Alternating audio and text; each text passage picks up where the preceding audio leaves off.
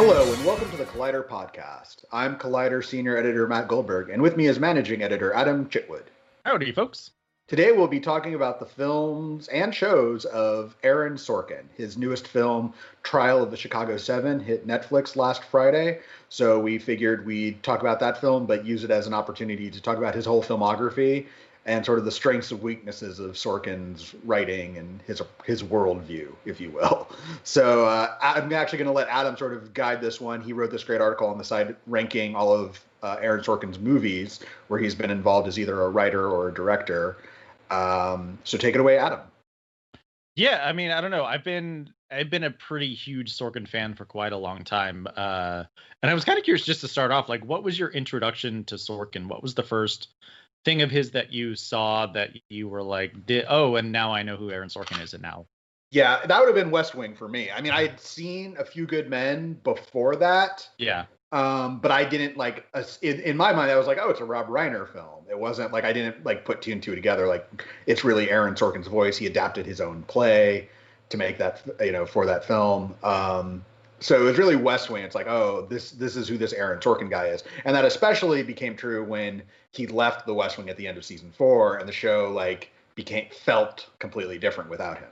Yeah, yeah, I I was the same way. Like I had seen a few good men, I had seen the American President, but I didn't catch up to the West Wing until college. Like it had been off the air for like a year or two by the time I started watching it. A friend had like the DVDs, and this was before the age of Netflix, and I started watching it and became obsessed with it. And then also noticed there's a very significant tone shift between seasons four and five that happens. Um, but I yeah, I mean he, I mean the guy gets ragged on a ton, but I I think we have to like I don't know, it's funny because like he gets ragged on a lot, but he is also kind of inarguably one of the best writers like oh, he, today. He, he, the thing is is like he is sort of he he is a really good writer and he but he's also very enamored of the profession of writing as you can see yeah. from West Wing. Um but no, he is like he's a good writer. He worked, he studied. I think he was a protege to William Goldman. Mm-hmm. Um, you know, he he honed his skills. Like he, his writing is legit. The problem is sort of like, I guess the the best analogy is like he has like a souped up sports car, but he doesn't know always how how to drive it. Like the machinery yeah. is there. It's top of the line. What you do with it is the question, and that's where it that's where Sorkin's sort of voice becomes debatable because the nuts and bolts yeah. are, are are are sort of pristine. Yeah, and he kind of hit fully formed. Like A Few Good Men was a play, and I think before it even got to Broadway, they had scooped up the movie rights, and he was working on writing a screenplay for it for Rob Reiner and Castle Rock Entertainment. Uh, and that film came out in 1992.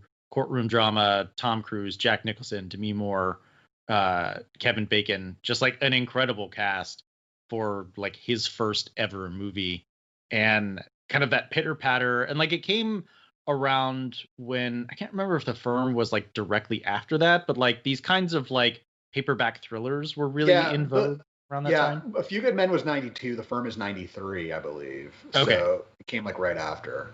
And like the 90s were full of thrillers like this where uh, I don't know, like it's hard to describe, but like you know the score to A Few Good Men, like you you know like that music against like a bunch of other different films, and you had a, a an actor like Tom Cruise. But A Few Good Men, it, I don't know, it felt different, and I think that's largely due in part to Sorkin's script. I mean, it's he jokes about like uh, he turned in the script and they were like, Aaron, you have to have some kind of action scene. Like these are just people talking in rooms. And so we write it, wrote a scene where Tom Cruise's character steps outside to get lunch, and that's his action scene. And that's like really the only like exterior kind of shot. So it's kind of remarkable if you go back and watch it. There's really not a ton of filler, and it's just compelling from beginning to end. Yeah, no, I mean it, it really works. I, I love it. It's, to me, it's a film I can watch anytime. Um, but it also sort of stresses that and and we'll come back around to this when we get to Chicago 7 that Sorkin is a very firm believer in institutions. Like he like that's sort of the thing is that Sorkin is not an outsider figure. And I don't think he's really ever related to that despite sort of I think probably feeling that way with, you know, wrestling with drug abuse um, which he has, you know, admitted to and and says and knows that that's one of his personal struggles and, and has made it part of his art with characters who deal with substance abuse. But for Sorkin, he still looks at institutions as as inherently good. So when you get so for something like a few good men, yes, you have bad actors like Colonel Jessup and uh, Kiefer Sutherland's character and things like that. But ultimately, a, a, small group of well-intentioned people working hard can make the difference, and that's something he keeps returning to. Is that a small group of well-intentioned people who are smart and work hard can change the tide, and that's that's a core belief of of an Aaron Sorkin film. Yeah, and it's kind of I don't know for me as a, like a bit of a romantic. I that's something that really attracts me, but I also as the years go on, you can see kind of the the failures in in that mindset. Um, and then at the same time that he was working on Few Good Men, he was working on a script called Malice, which was an idea. I think William Goldman came up with the idea, and like it was like an assignment asking Sorkin to write it. And from what I understand, is Sorkin wrote like the script and then was called back to go work on a few good men to finish up that script. And scott frank came in and wrote on malice. So malice is one of only two films on sorkin's resume where he's not the sole credited writer. Therefore i don't think we can necessarily call malice an aaron sorkin film and it's one that he admits now he's pretty ashamed of uh, for a variety of reasons but it's an absolutely crazy movie. It's pretty bonkers. Do you want to describe the plot of Malice? Can I describe the plot of Malice? I mean, uh, so ostensibly, uh, Bill Pullman plays a professor uh, who ended up marrying one of his students, played by Nicole Kidman, and their life is upended when a hotshot. Wait, they cross paths with a hotshot doctor, played by Alec Baldwin, who it turns out used to go to school with high school with Bill Pullman, and Alec Baldwin's character was like the jock. Um, and then a medical emergency happens Nicole, to Nicole Kidman's character, and Alec Baldwin's character ends up taking out her ovaries. Like he has to make a call very quickly, like can't consult with the pathologist, and he ends up making the wrong call. He ends up taking out a healthy ovary, and chaos ensues. But like if you told me that Aaron Sorkin and Scott Frank were writing the script, and then every 20 pages, like M Night Shyamalan came in and said, "Now this happens," and then make it happen. like I would believe you because it changes every 20 minutes. Like it's a different movie. I will just for people who are like, "Oh, well, how crazy is Malice?" I will say that the climax of the film turns on a child CPR dummy. yes, and then there's another twist at the very end that you're just like, "What?" the very last shot of the movie, you're like, what? Where did that come from? Yeah. Uh, it's an entirely forgettable movie, save for one speech that Alec Baldwin's character gives. Yeah. Where and it's on YouTube. Just go watch it on YouTube. Yeah, type in Alec Baldwin, I am God, and yeah. I will say, speaking of Alec Baldwin, I am bummed that we never got the. We were supposed to get a few good men live with Alec Baldwin playing Jessup, and that That's never right. happened. And I don't know if I don't think it's ever going to happen now. Yeah, I can't remember. They announced it like four years ago. Yeah, I can't so. remember what happened with that. If that felt like because NBC has been asking for Sorkin to do something West Wing related for forever. That felt mm-hmm. like maybe they were trying to, and then now HBO Max. and he said, "I will for HBO Max." yeah, for Warner Media because Warner Brothers Television owns it. Um, yeah, I don't know what happened with that, but that would have been fun because A Few Good Men was also restaged in London after Sorkin left The West Wing. He went and um, helped shepherd that with Rob Lowe uh, playing the lead role. So yeah, I don't know. That would have been cool. Yeah. Um, go ahead. No, no. So after Malice, you get American President, correct? Yeah. Which is yeah, I, quintessential Sorkin. Yes, it's also proto West Wing. You can sort of yes. see shades of certain characters inhabiting these other characters in uh, American President.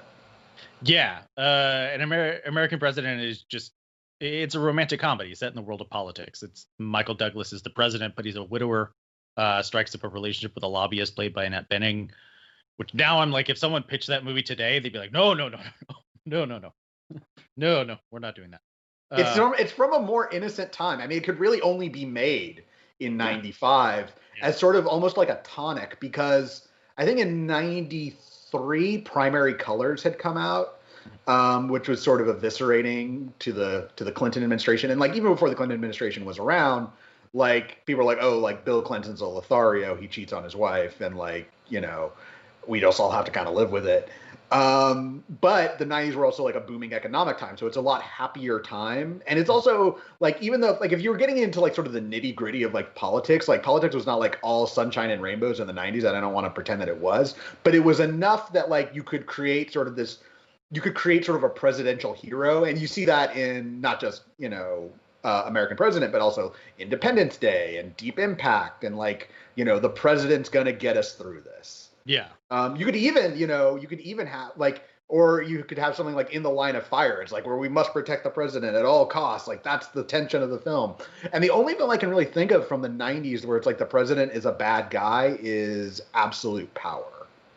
Oh yeah, I don't remember that one too well. Where like Clint Clint Eastwood, like I think Gene Hackman's a president and he's involved in a murder, and Clint Eastwood's a jewel thief who witnesses the murder. Um, I don't think the president is no, I don't think the president is a bad guy in Murder at 1600. Alan Alda is the bad guy in Murder at 1600, but I don't, I don't think, think, he's the so. president. But I do think it speaks to something that like throughout the 90s it was just like yeah, just cast a, you know, just whatever white dude as president, like they'll buy it. Like nowadays like like politics were not granted i was much younger but politics were not as all encompassing as they are today especially with social media and everything. So it was very easy to tell like there were people who paid attention to politics and people who didn't. And for people who didn't they felt like it didn't really affect their everyday life and like yeah you didn't have to sort of make it the main character of your life every day which is again sort of the white privilege position which again it's sort of sorkin's bread and butter.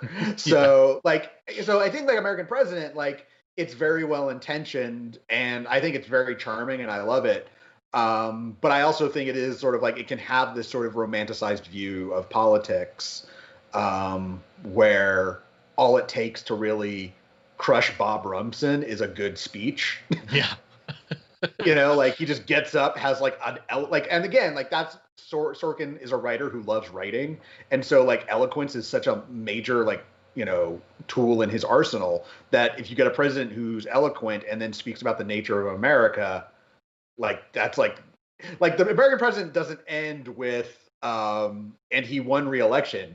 It's like no no no this speech is so good we don't even need to show you that he wins re-election. Yes. That's how good this speech is but you buy it because it's a damn good speech. And like Douglas really sells the hell out of the Sorkin mm-hmm. line. I think Douglas is a re- like there are actors who you can tell struggle with Sorkin stuff, but then there are actors who are like, oh yeah, this is really like in lockstep. And I think Douglas really gets it and really because it's comedy. There's so much comedy in Sorkin's writing, yeah. and, and it's underplaying is, is, it. yeah, is excellent. I mean, it's it's just I think from top to bottom the film works. Yeah, it's super fun uh, and super nice and very nostalgic. It feels like you're watching something from an alien planet at this point. It is. And you know, again, I don't want to be like, oh, up until recently you couldn't have, you know, all politics films were nice. Like no, I mean, I mean, Mr. Smith goes to Washington is very cynical. It's yeah. like we all remember like the, the filibuster speech, but the whole point is like he's giving it because there's so much corruption around him. Mm-hmm. Um, so this notion, like I don't want to like, you know, smooth things over, but for its part and for its time, American president is very uplifting and hopeful. And again, you can sort of see that carry over to the West Wing. And it holds up. Like I know you've watched yeah. it fairly recently. I watched, I watched it, it yesterday. My wife wasn't feeling well, and so we're just like, I, so I was, I was looking after her, and like we're just like, do you just want to watch West Wing or not West Wing? You want to watch American President? And like, yeah. And so we did, and it was great. I watched it on my birthday this year, and I was like, it's just so nice. Like it's very, it's very nice movie. Yeah. Um, and so uh, then, so first Sorkin did Sports Night, which is his first foray into television, inspired by kind of his obsession with ESPN. Uh, and Sports Night was a half hour, ostensibly a sitcom on NBC, ABC, ABC, uh, with Peter Krause, Josh Charles, and Téa Leoni. Téa Leoni? Nope. Uh, oh, Felicity favorite. Huffman. Felicity Huffman. That's it. Uh, uh yeah it's been a while but that show like and it's been a long time since i revisited it. I liked it. I didn't watch it when it was on, or maybe i watched some of it when it was on. Um but it you can feel like it's very much like early tv sorkin like it's him trying to get into the groove of like how to write a tv show and how to make his soaring speeches not feel like they just like bring everything to a halt in the it's middle also, of a half hour it's also straining against the format. It's like so weird. It's like, hey, you know this guy who's known for dramas and like has like sort of pitter patter dialogue and like long speeches. Let's give him a half hour sitcom yeah. with a laugh track. Like the first se- the second season of Sports Night does not have a laugh track, but the first season does, and it's mm-hmm. very weird to hear laugh track responding to Sorkin dialogue. Yes. Yeah, and I don't know, like I haven't watched it in forever, but it and it only ran for two seasons. Um, because I rewatched it probably like maybe ten years ago, eight years ago, mm. some somewhere around there. It it's, it's hard to find. It's not on yeah. any streamer, which is surprising considering like, I mean, yeah, Felicity Huffman isn't exactly, you know, a, a, glowing name right now, but people still like Peter Krause. He was on, he was Planned Parenthood, and like yeah. Josh Charles was Good Wife. Like everyone, like these are not actors who like disappeared and were never heard from again. Yeah, no, for sure. Um, and yeah, I don't, I don't know. I, I don't really know how to re- recommend it to people because I don't know how they'd find it other than just buying the DVDs. Um, but I do think, you know, I think there's a reason West Wing sticks out, and West Wing started during the second season of Sports Night. So Sorkin famously wrote every script of every episode of Sports Night and every script of every episode of The West Wing that he worked on. And The West Wing was born out of The American President. So the original draft for The American President was way too long. And all the stuff he cut out was all the stuff with the senior staff of the president.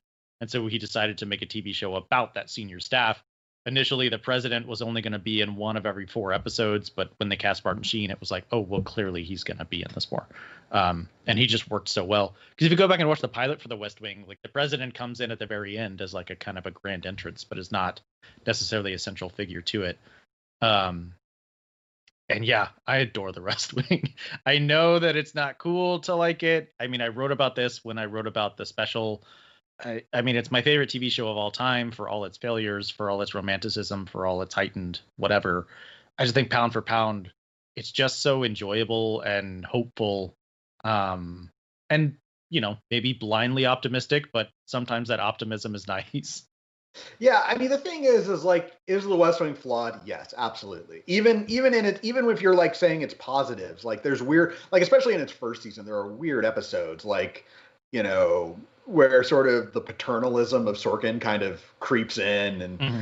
it's you know again I if, if you have qualms with the West Wing I guarantee you I've heard them and I, I I'm not even going to necessarily refute them but I also think the show like pound for pound works as well as anything and is different from most other things. I mean, nowadays it's like, yeah, you know, you have a show like Scandal set on the hill or something like that. But like West Wing was unique for its time. But like, oh no, just this is a what like it's gonna take place in the White House you know like this is like how and like we're going to give you a, a, hopeful view of politics.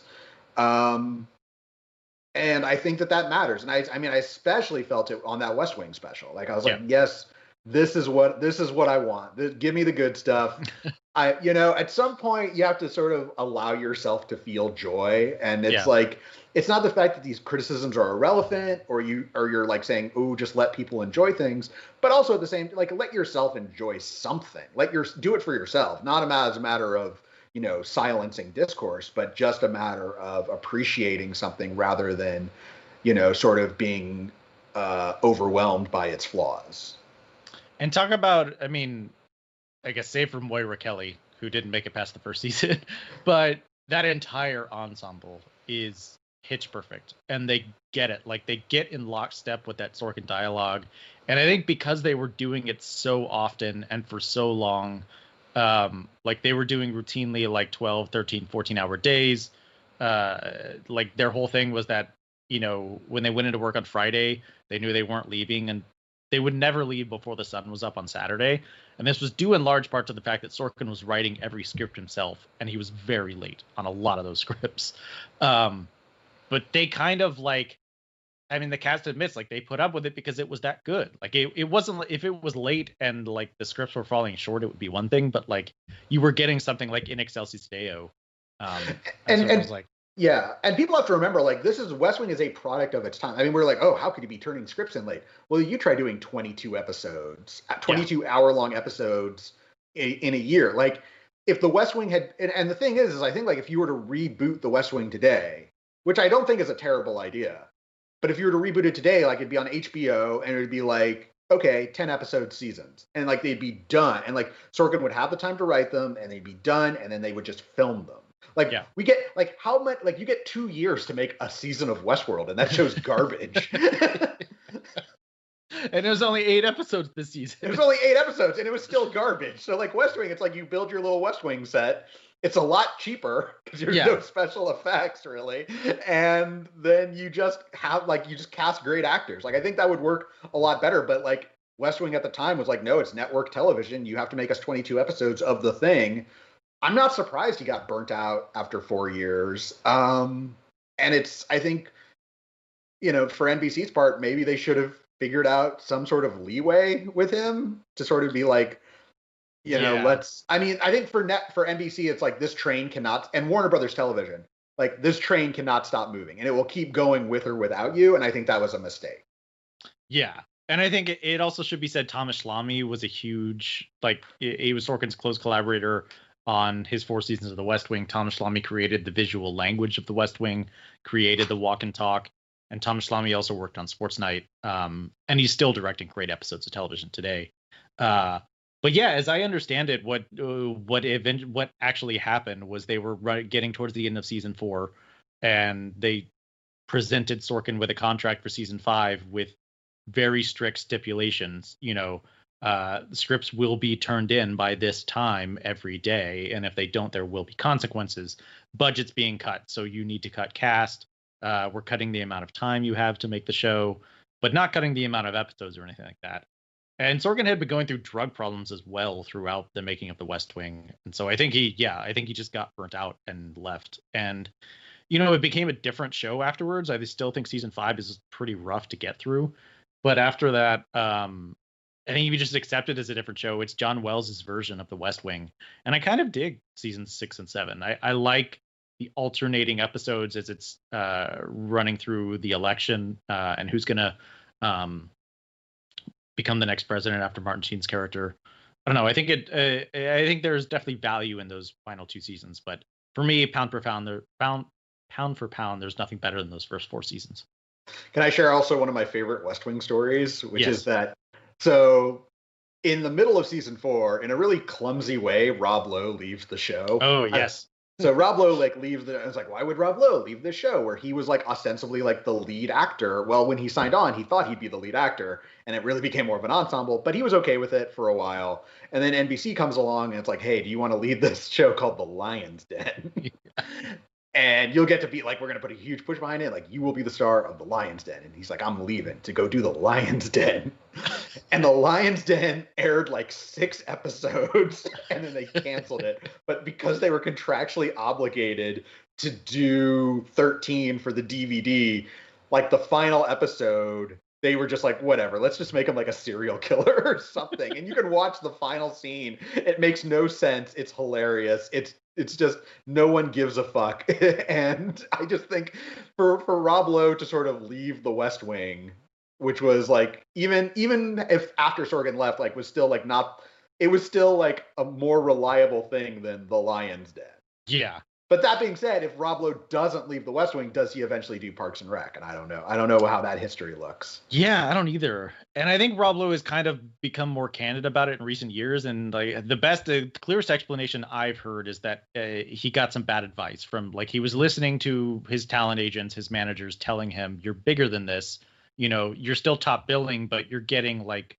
you know two scenes an episode you need to be starring in your own show. And he was like, you know what? You're right. It's time for me to leave. It's time to do the Lion's Den. Yeah. And the way Sorkin tells it, and the reason that it's so strange when Sam leaves the show, because there is no big send off, it it kind of just disappears, is because Sorkin said he was hoping and praying every day that Rob would change his mind, that he would come back. And so he was trying to not make any kind of finality about it to yeah. make it so that Sam could just slip back in, that he was going to go and run this campaign and then he would be back afterwards. So. Yeah, I feel like again, it's sort of in an alternate universe where like Sorkin still like comes back for season five and NBC and like they're not dicks about it. I can see Rob, I can see Sam Seaborn coming back into the fold. Yeah. Um, I mean, we were actually watching the HBO Max special, and my fiance was like, "You know what they should do is reboot it where Sam is the president." And I, I would about, watch that. I would not watch that. you would not watch that. I don't want Sam to be the president. I don't want Sam to be the president. I just feel like that's. I feel like the reason I say I don't want to see that is because when, uh, just by seeing Sterling K. Brown in the Leo role, yeah, you're like, there's so many other interesting actors who could do this show right now. Yeah. And Rob Lowe is not among them. so. Oh, I guess the question is, how do you bring that cat? Like, you know, is Josh Lyman gonna still be a chief of staff to somebody? Although I hmm. guess, I mean, that's politics. That's kind of how it goes. Yeah. I would like to just sort of see like sort of a new cast and a new West Wing, but sort of still in that Sorkin voice. And maybe it kind of cuts the optimism a bit. Yeah. like not, not not I don't I don't think it should should get rid of it entirely because then you just have Veep. But I do Yeah. think you need to sort of make it a bit saltier. Give him a close collaborator who's a woman, uh, you know, preferably a woman of color, and have them collaborate and put together. Yeah, we, my wife and I were saying like, who would you like to see like be the president in like a rebooted West Wing? And I would be like Viola Davis. Oh yeah, that'd be great. That'd be that would be incredible. That would be very good. Um, but yeah, so after Sorkin, uh, you know, kind of burns out of the West Wing, um, I think he writes a play called The Farnsworth Invention. I think that came first, uh, which is about like the invention of television, which I've never seen. I have not seen his plays because I do not live in New York City. Um, but he does write a feature film called Charlie Wilson's War. Um, or no, actually, No, we, you're forgetting his other show. How did I forget Studio 60 on the Sunset Strip? Studio 60 on the Sunset Strip is sort of the quintessential like like it's yeah, Sorkin can write, but writing isn't just about syntax and fancy speeches. Syntax is about understanding context. Yeah. And I can't think of a, of a more mismatched setting than the the soaring rhetoric of Aaron Sorkin with essentially Saturday Night Live. And sort of like this is an institution and it's just it gets away from him so quickly Yeah. so quickly that you're just like who like I get it like NBC's like Sorkin's coming back we got the show whatever he wants to do oh man it it got away from him real and that had, like has a good cast and it's just by the time you're getting near the end of the season where like uh, Nate Corddry is like you know we're standing in the middle of where legends performed and his dad's like your brother's standing in the middle of Afghanistan and it's like what are we talking about what is this show It uh so I really like that pilot. I really love Whitford and Matthew Perry together. I think their chemistry is incredible. Um I wish it were a better show. Although I will admit when it aired I was really into it. Like I was really I mean it's those first few episodes. But it did like I remember he was like hiring like other writers to come in and write the sketches because people were criticizing the sketches that were on there, saying they weren't funny. Um, and then I think the way he described it is he never felt like he like had his swing, like it like the whole time it just didn't feel like he had it. But you can feel it kind of trying to slip back into like a West Wing towards the end because there's like a huge like five or six episode long arc with uh, Nick Corddry's brother like being kidnapped in Afghanistan or something. Um, yeah, what a world! Sarah Paulson played like essentially Kristin Chenoweth. Yeah. DL was very- was on it. Like it was Yeah. like, you know, it it was a weird thing. It was, It was a, a weird very thing that weird, happened. it- it's a weird, weird show. I don't know. Is it like on Peacock now? Is it like I Oh, I need Oh. to check. I own the DVDs. I will tell you that. I I, bet bought the do. DVDs.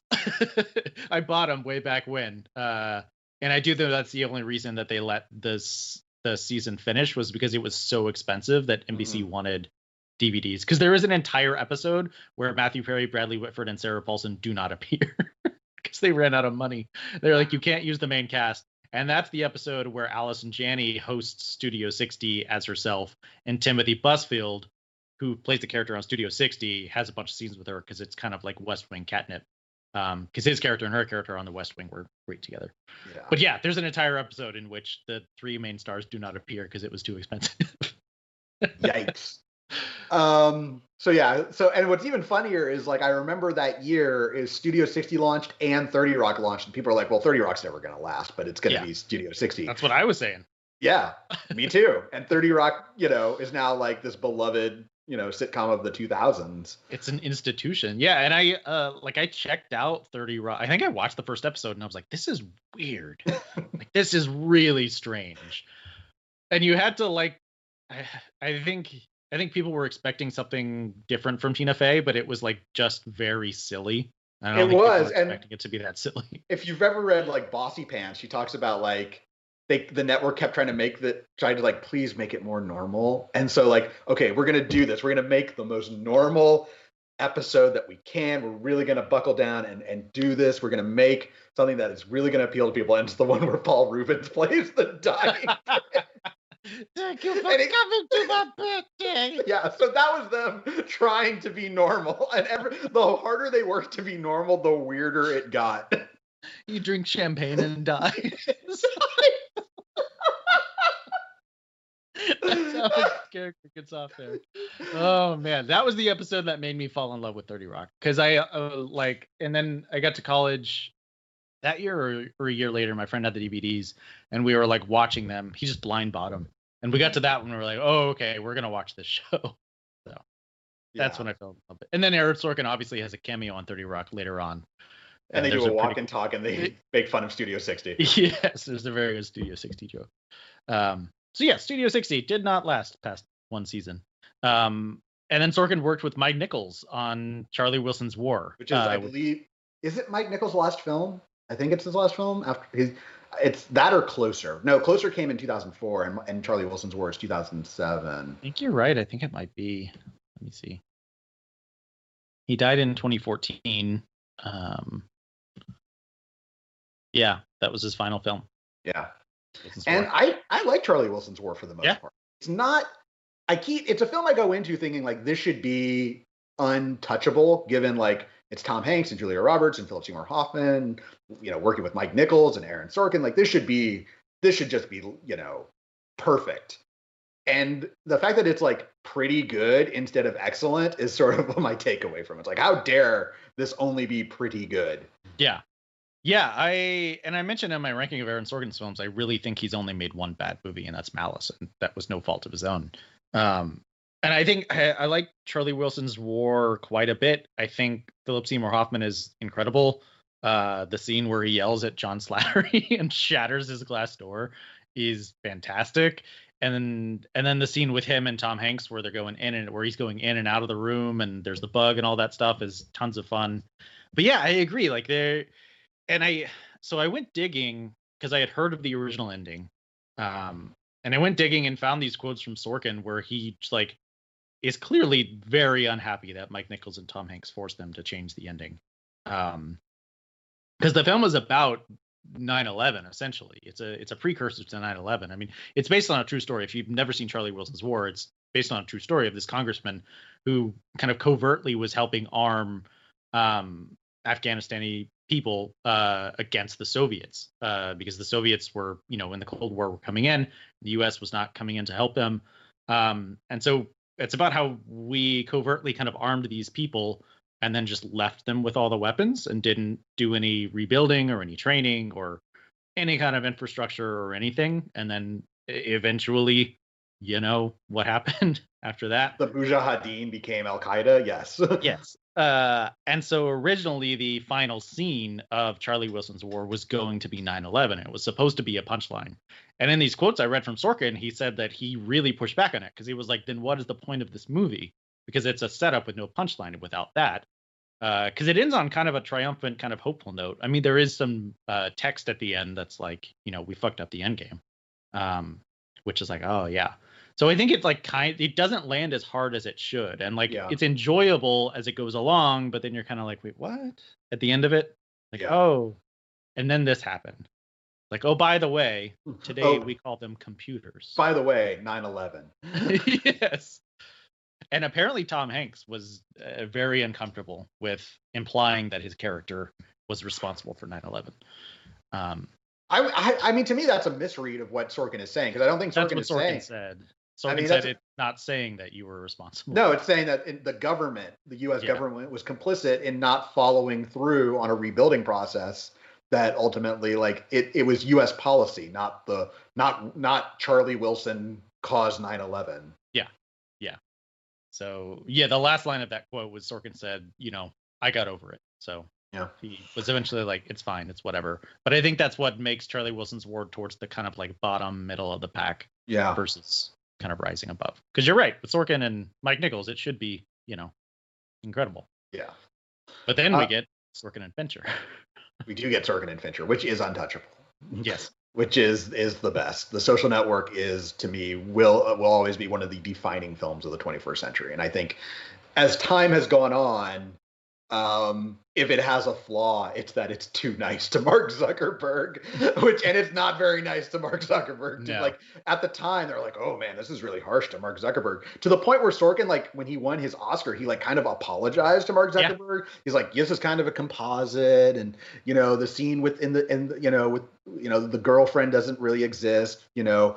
And it's like you don't need to apologize to Mark Zuckerberg because he gave some money to some schools. Like you don't like he's you know he's he has actively made the world a worse place. And we also yeah. like you were and and Sorkin like he said him also said later on like we fact checked this movie within an inch of its life. Yeah. Because we didn't want to get sued.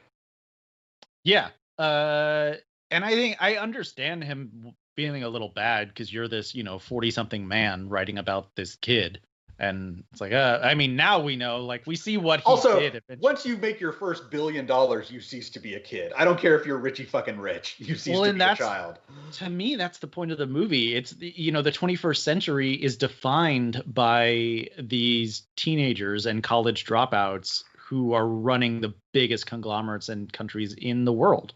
And you know not necessarily a lack of immaturity but they're kids like in a, you know the relationship between mark and eduardo like is really crushing it's like you know you were my friend man like i yeah. lost my friend i mean that's to me the big dark joke at the end of the social network is that our i mean and why the film is called the social network is that our social relationships are going to be defined by people who couldn't figure out their own social relationships yeah. yeah. that's the joke you know that that for some you know someone who doesn't have any friends is going to tell you what friendship means and how friendship will operate. And and, and understanding it in such a cold clinical manner that it, it has no life to it you know? So for him like the fact that his eureka moment is like ah i'll add an it's complicated to relationships you know? Like it's so it's so I, I, think the film is is has amazing hilarious dialogue and moments but it's also a very sad film. It's incredibly sad. Uh and it's just everything is perfect. Like and i don't say that about hardly any movies. I don't know if i've said that about another movie but like the score, the direction, the cinematography. You just think like just pick out a scene, like any scene. You pick out the scene of Eduardo confronting Mark in the Facebook office when he's just gotten hosed. The shot design building that tension, that emotional tension to him running, walking down that hallway, running up to Mark. The score from Trent Reznor and Atticus Ross that's going on there.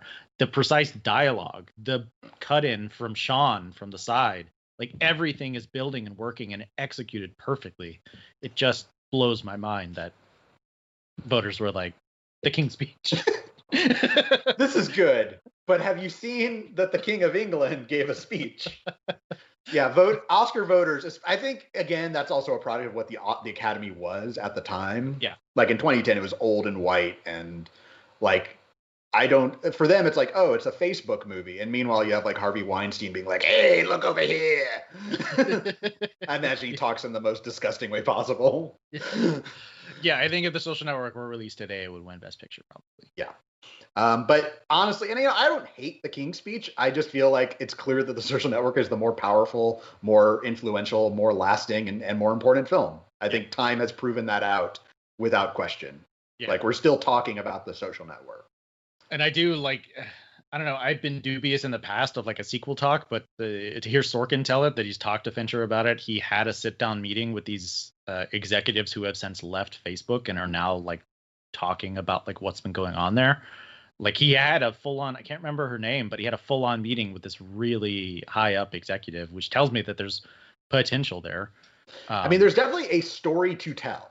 For yeah. I mean, there's a story to tell because we we're now 10 years removed from the social network. So much has changed. I mean you if you wanted to make just a story about cambridge analytica yeah. and use that as like your framework you'd have something there. Like you don't have to be like and here's every like or you could be like the genocide in myanmar. Like there's so many things that facebook has done wrong mm-hmm. that basically um you know he, he's he's a kid with his dad's gun. Like he has this immense power and has no idea how to wield it.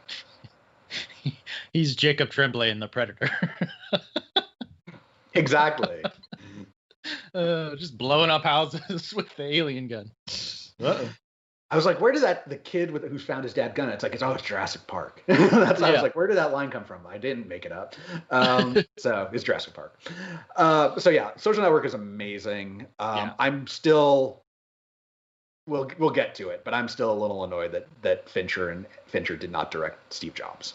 Yes, we will get to that. But we'll first, get to we get to Moneyball, which I think is supremely. And what year was Moneyball? 2011. So it was the year after Social Network. Okay and this is the second of two films. So after Malice, that so Moneyball is fascinating, and I yes. want to talk to Steven talk about that. Yeah, explain explain to our listeners what happened with Moneyball. So Moneyball, if you have or have not seen the story, it's about Billy Beane, general manager of the Oakland Athletics, who embraces sabermetrics, uh, this kind of controversial way of choosing players and playing players based on statistics and like hits and runs and and stuff like that versus using intuition or you know what uh, they've been using for 100 years. Uh, so Steven Soderbergh was supposed to direct this with Brad Pitt starring in it. The Friday before filming was supposed to start on a Monday, Soderbergh turned in a new draft of the script that he had worked on.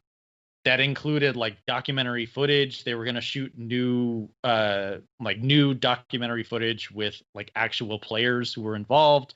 It was much funnier. It was kind of a comedy. It was supposed to be, and I think uh, if you've seen um, High Flying Bird, High Flying Bird, yes, and I think a little bit of what's the the Laundromat, a little bit of that. It was supposed to be kind of like a hybrid film, kind of like okay. the Laundromat has people talking directly, breaking the fourth wall, stuff like that. Soderbergh turned that script in. Amy Pascal at Sony said hell no, uh, and shut it down, fired him off the film. Um, and so it was you know it, it, was put back into development and steven zaillian was brought in to work on the script who wrote schindler's list a bunch of other stuff uh, and and to continue to develop it. And bennett miller was hired to direct it. At that point bennett miller, miller had directed capote was coming off of that. I don't know exactly when sorkin got involved. I think it was probably because of social network because sony was making both movies and they asked him to take a crack at it. And he said he'd do it on one condition if Steven Zaillian had like gave him his blessing, and he said yes. So Sorkin came in to do some punch ups, some like dialogue, some some polishes, but ended up getting a, a screenwriting credit alongside Zaillian. And the way they did it was they didn't work together.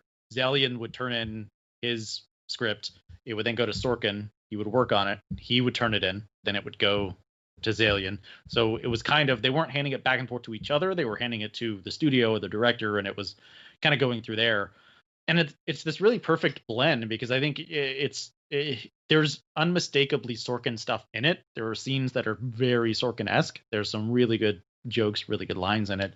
Um, but you've also got kind of that Steven Zaillian kind of quiet and attention to character and and uh, really kind of precise character driven stuff that plays out throughout the cross throughout across the film.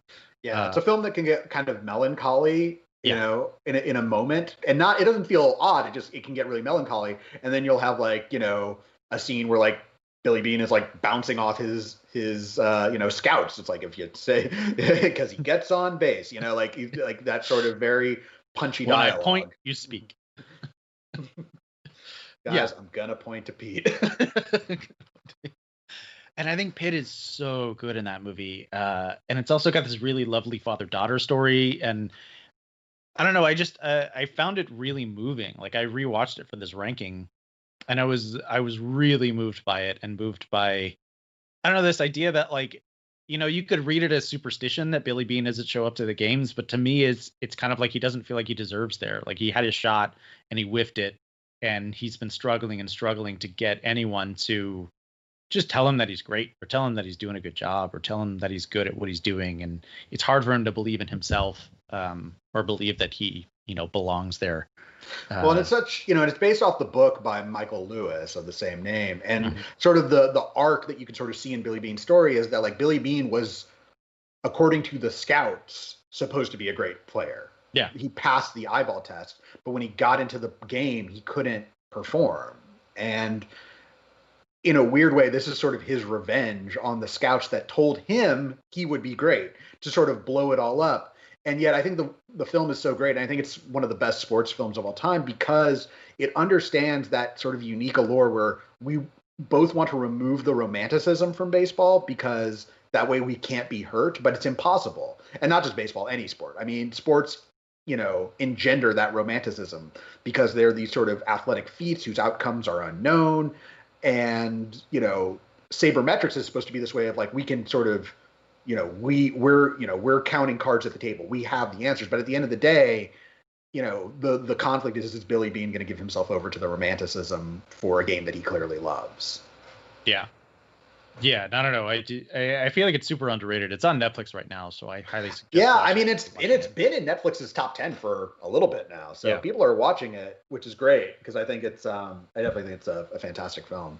Uh, Bennett Miller, three for three on Best Director nomination. Yeah, yeah. And then he just goes back into the wilderness yes, and lives out of a backpack. I saw That's that interview with him. That's literally what he does. I know. I saw that interview. He was like, I don't have a house. I just live out of my backpack. like, all right. All right. You time Oscar nominee. yeah. Uh, and then Sorkin goes to HBO to make his triumphant return to television with The Newsroom, um, yeah. which I think was flawed from the get go. Its central premise is flawed and that it, it's trying to be about current events and current news, but it's a serialized television show, so it's airing, you know, nine to thirteen months after these events happened. It really.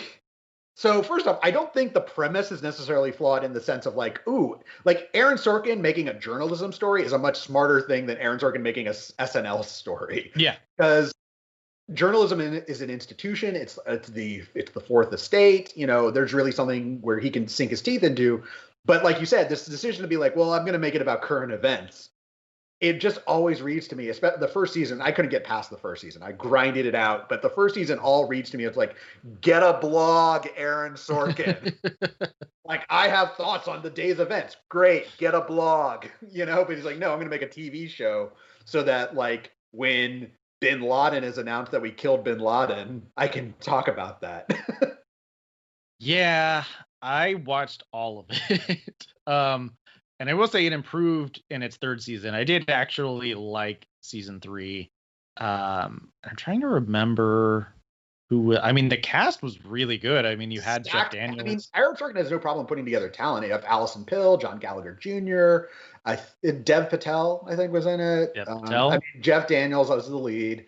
Um, and then, oh gosh, she has hollow bones. Emily Mortimer. Emily Mortimer. Yeah.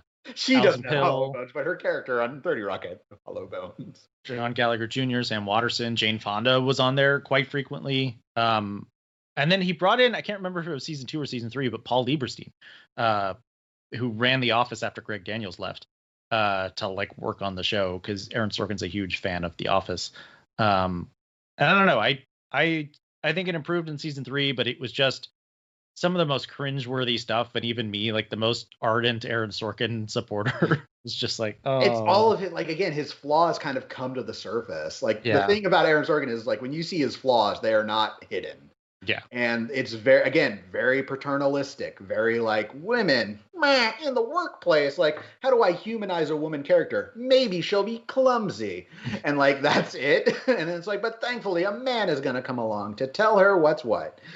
Yeah. You know, she'll be impressed. And so, like, it's just, yeah, it, the newsroom could not make it past the first season and then like uh, you know like somebody with something to prove he churns out uh, i think his second best script he's ever written which is steve jobs yeah steve is, jobs is very good steve jobs is i mean it's a it's an ingenious conceit to sort yes. of be like three it's three scenes mm-hmm.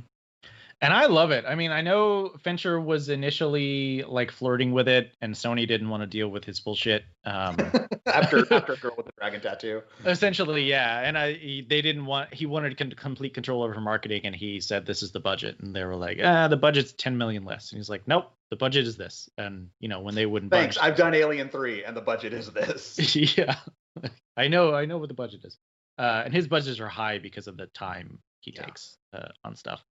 But I don't know. I you know I've seen seen seen Steve Jobs a number of times now, and it's improved upon each viewing. And I I I'm now to the point where I really dig what Danny Boyle did. I mm. I like that he shot you know the first act in 16 millimeter, second act in 35 millimeter, third act digitally. Um, I don't know. I, I like visually what it did, and and the rhythm of the entire piece is just you can't like. I put it on, and my fiance had seen it, and she wasn't gonna watch it with me, but like she was like in the kitchen and then like was standing and watching and then like moved over here and then sat down and then watched the whole thing. Because yeah. it just like it doesn't ever like let up. It's just always compelling. And i think who better to try and encapsulate a man like steve jobs than aaron sorkin? Because you have in steve jobs this guy who is thinking kind of like Zuckerberg four different thoughts at the same time. And yeah. so he's and exceedingly arrogant about it. Yes, terrible about it. A really bad person. Um I don't know. I think it's wrapped up in that that line that Seth Rogen says, where it's not binary. You can be decent and mm-hmm. a genius at the same time. Yeah, yeah. I think that whole. I mean, I I will always sort of be curious, like what Christian Bale would have done, because I know I think that's who Fincher wanted. Yeah. Um, but Leo, that, Leo was interested in it, but then apparently Steve Jobs' widow was like leaning on people to get them to not be part of this movie. Oh, all right. Sure. Um, I think Fassbender's really good. Um, yeah, but I also think, like Kate great. Winslet's really good, Rogen's really good, Michael Stuhlbarg's really good.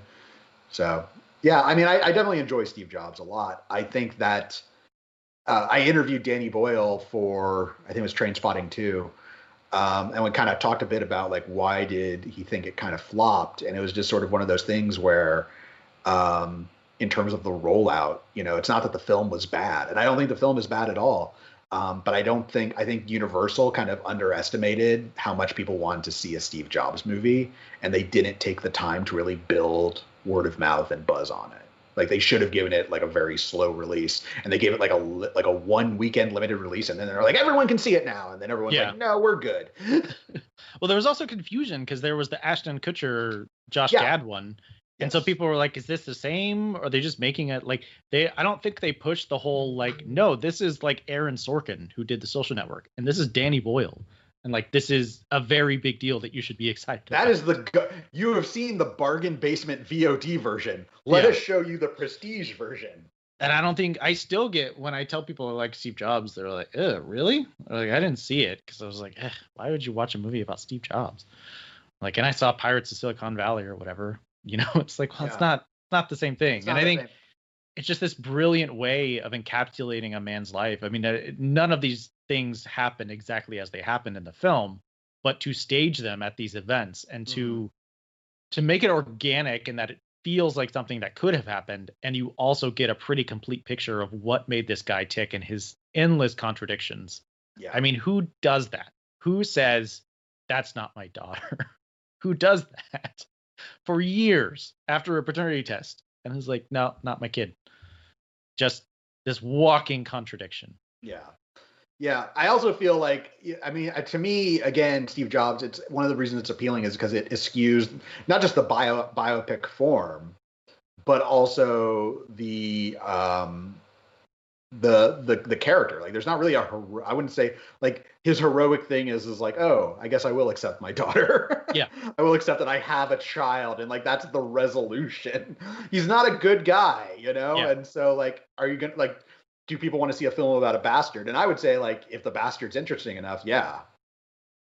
Yeah, and Sorkin, I mean, it's based on the Walter Isaacson biography, but Sorkin himself did interviews, and the key interview he did was with Steve Jobs' daughter. So I think this is something else people kind of take for granted is that when putting together these scripts, Sorkin actually talked to these people, mm-hmm. um, or who he could. With Social Network, so many people were under NDAs that they couldn't legally. Yeah, that one draws heavily from the Accidental Billionaires, which is mm-hmm. Ben Mezrich's book. Yeah, yeah. Um, but yeah. Okay, so what comes after Steve? Then we get Molly's Game. We get uh, his directorial game. debut, which is good until it's not, but still is overall pretty fun. I remember when we saw that at TIFF, we were, someone told us that like it was on the verge of being a disaster and they saved it in the editing room. Yeah. Which I, is strange to me because his scripts are so tight, you know, meticulous. Yeah. But you can see how the film is sort of like it jumps around a lot and sort yeah. of has sort of these you know, but I think it works for the most part until you get to that scene where like Kevin Costner's like, I'm just going to explain your psychosis to you. yes. let yeah. the let the dad explain to his daughter what her problem with him is. Yeah, it's just it's it's a bad, clumsy, rushed scene that is also really unnecessary because it comes on the heels of the scene where Idris Elba is defending her mm-hmm. to the agents. And so like that scene has basically accomplished what you are setting out to do. You know, it's just it's a bad scene and it shouldn't be in the film. Yeah. Um, but it is and but Molly's game on the whole is, is still like I mean it's got fun dialogue it's an interesting story it's really fun when you know that Michael Cera's character is based on Tobey Maguire yes. yes that is a super fun part of it uh, it's got Jeremy Strong yeah Jeremy Strong yes uh, being angry about bagels yes uh, yeah, it's a good it's a good film. Um, flawed, but still, I'd say worth checking out. Like if it was streaming, I'd be like, you know, give it a go. Yeah, and also is like it's not like oh Sorkin should not direct. Like Sorkin's a really bad director. It's like ah, it's it's a serviceable job. Yeah, yeah, he's fine. Which I guess let's. I mean, now we've been talking for like an hour. For brings us to, up to bring us to his latest one, Trial of the Chicago Seven. Yes. Um, and the the reaction to it has been mixed. Um, and I'm not really surprised because yeah. to me the central conflict between Sorkin telling this story is that, as I said earlier in the show, uh, he's an institutionalist. He believes that institutions are inherently good. It's just it's bad actors. But that kind of puts him at odds at a story about revolutionaries. Like that's what these protesters are want. They want a revolution in the way you know they wanted to stop the Vietnam War. They wanted to sort of upend the system and like fight back against it and they were railroaded by an institution, by the U.S. government and by the judiciary, by the courts. Um, so the film kind of awkwardly sits in there, and I think for Sorkin, he's I think he's doing his best. I think he's sort of like I don't want to ignore the Bobby Seale of it all, but at the same time, like am I the right guy to tell the Bobby Seale story? You know, the story of a co-founder of the Black Panther who was bound and gagged in the middle of a courtroom for, you know, for something he should not have even been on trial for. Mm-hmm.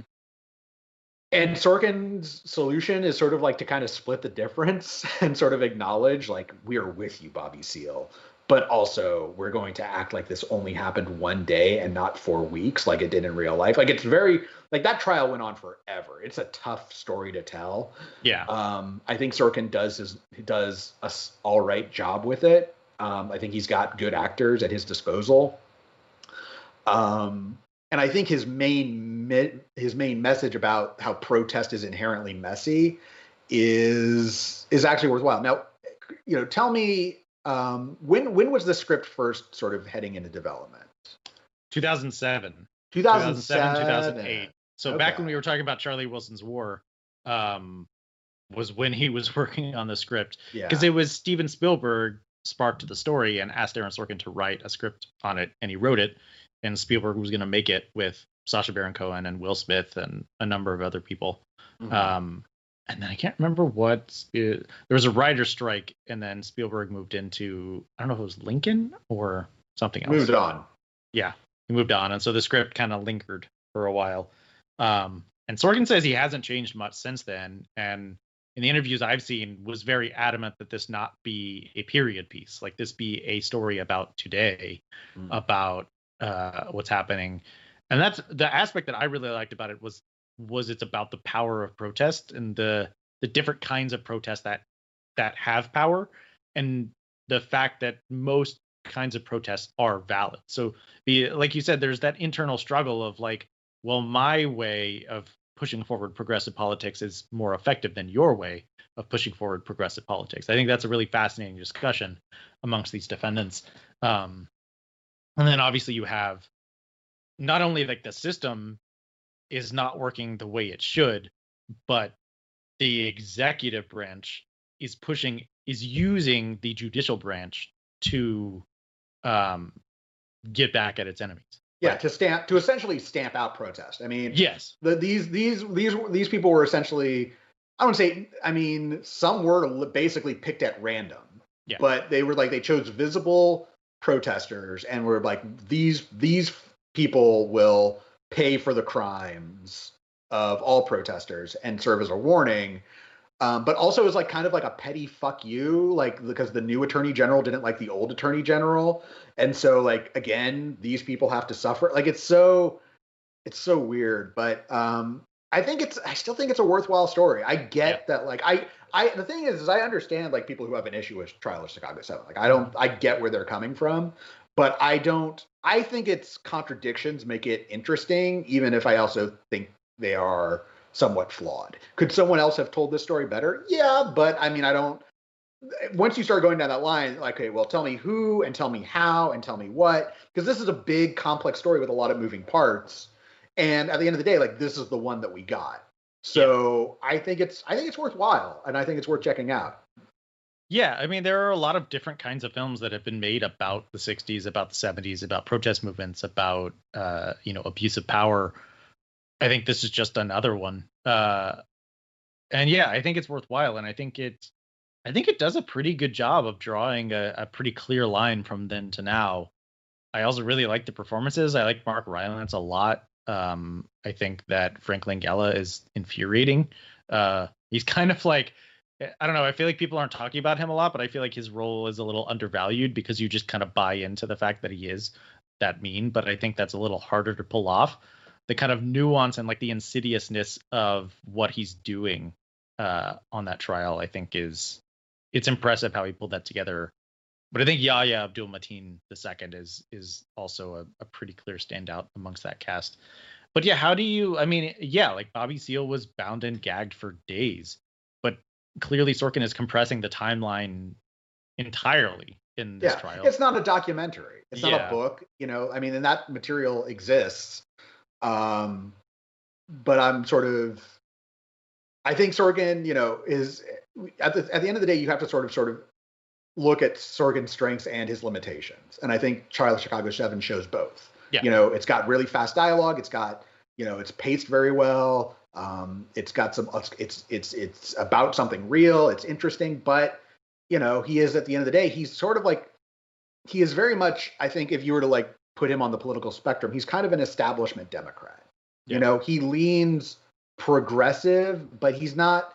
You're not going to see Aaron Sorkin out here being like defund the police. You know, you're not going to see him being like we need Medicare for all. Like that's just not who he is. Like I remember there was like a a writers roundtable, and this was our I, I forget what the issue was, but I remember very clearly Aaron Sorkin being like, I don't understand why writers need a union. I mean, I have my agent and they represent me, and that's all we get. And it's like he just didn't understand like not everyone has the same level of power, and that unions are inherently good because they argue on behalf of workers who, when they band together, have collective bargaining power that they would not otherwise have. And again, I don't think Sorkin uh, would describe himself as an anti-union guy, but he, you know, in his particular terms, he's like, I just don't understand why we need a union, you know? And so it's those kind of things. Like I, yeah. I, I, sort of acknowledge his political and personal limitations. Yeah, yeah, for sure. That being said, I mean the the material, the new material he wrote for that West Wing special, I think was spot on. Mm-hmm. The the little interstitials of the the performers kind of explaining different aspects of the selection and everything. Um, yeah. So I don't know. Don't throw the baby out with the bathwater. Yeah, I mean, again, it's very easy to rag on Aaron Sorkin, and I mean, I mean, people definitely had a field day on Twitter a few weeks ago when he was like, "Here's how I'd write the end of the Trump presidency," that all the Republicans would come to the Trump and be like, "It's time to go," and it's like, but like at the end of the day, like Aaron Sorkin's a romantic. Yeah. He is. If you're looking for like who is the predecessor to Aaron Sorkin, it's probably like Frank Capra, and yeah. Frank Capra did not always have clear political ideas. He had some sort of kind of fuzzy notion of like, I'm a little worried about the mob and I like the independent man, but like, you know, ultimately at the end of the day, I believe in the goodness of Americans and the community. Like, it's all kind of blurs together a bit. And that's sort of Sorkin as well. Yeah, I'd agree with that. So, yeah. Uh, anything else to add? I mean, I think he's a fine director. I also think it makes sense that he's directing. If you look at any kind of behind the scenes footage or set photos from like Steve Jobs or Social Network, like he's always right there. So I think for some directors that would get really annoying, but he's coaching on like exactly how to hit each line and like how fast it should be. Which he I'm sure this, actors love. well, he tells this story about so the social network uh the script was like 180 something pages and Fincher was like how long do you think this movie is? He's like maybe I think and Sorkin was like it's 2 hours. And he said well show me. And Fincher sat there with a stopwatch and had Sorkin read out the entire script and started and stopped on you know each scene. And then when Fincher got the actors together they were shooting that opening scene which was one of the first scenes they shot. And after the first t- take, Fincher said, "It's good." Um, he was like, "But this scene is seven minutes and eight seconds, and you guys are you guys are at seven minutes and forty two seconds." And Sorkin was like, "Which I'm sure the actors loved." but like there is a very like his scripts are meant to be very very fast and it takes you know you got to get in in that rhythm step i mean it's that notion like because his characters speak fast and intelligently like they are therefore intelligent because they don't stutter, they don't say um. I know who you're talking about. You know who I'm talking about. they must be intelligent. Clearly, they're go. very smart. We won't go there. All right, let's get into where we should go is to recently watched. What have you yes. seen lately? Um, so you know, we didn't have TIFF this year, and the big opening night film of TIFF was David Byrne's American Utopia, uh, which is now on HBO Max. And uh, we were watching something else on like on last Saturday and flipped HBO and it was on and I caught a couple songs and I was like, this looks really good. And so I got up on Sunday morning and I made my coffee and I sat down and put it on and was just profoundly moved. Um, Spike Lee directed it's a concert documentary essentially, but it's uh, it's a film version of this Broadway show uh, in which David Byrne and this band that he's put together, and the entire everyone's wearing suits and no shoes, and all the instruments are strapped to the band members so they can move around.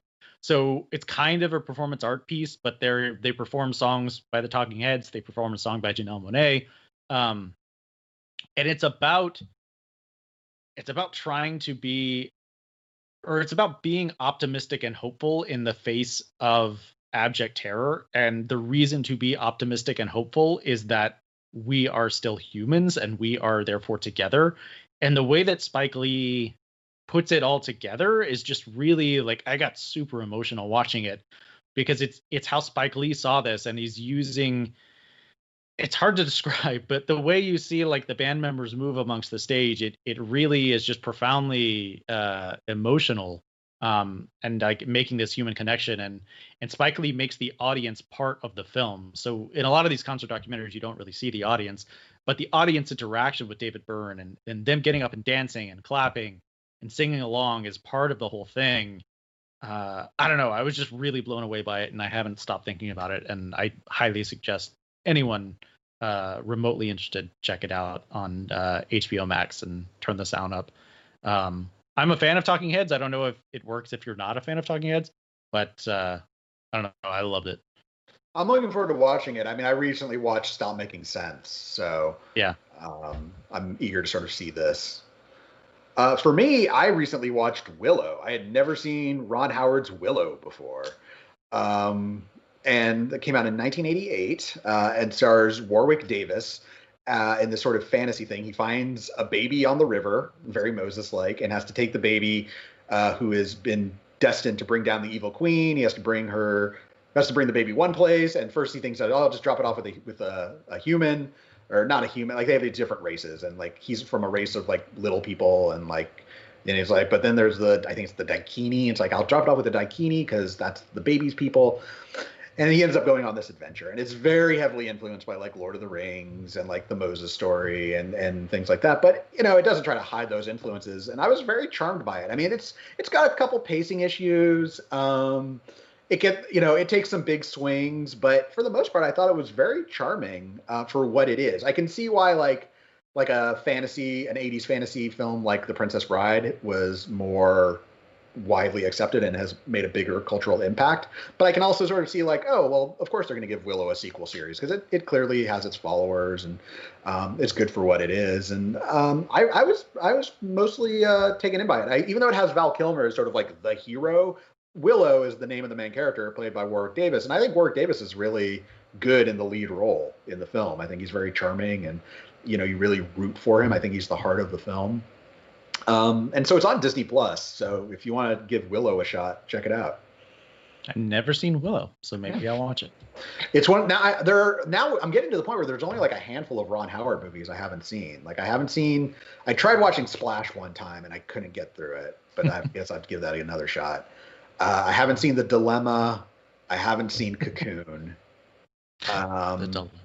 And I think that's and then, and then there's like his 70s films. Like I haven't seen um, Grand Theft Auto, you know, like I, you know, but for the most part, I've seen most of the Ron Howard movies. Yeah. I still need to see The Paper. That's the one that everyone loves. I need. I know. I really want to see The Paper.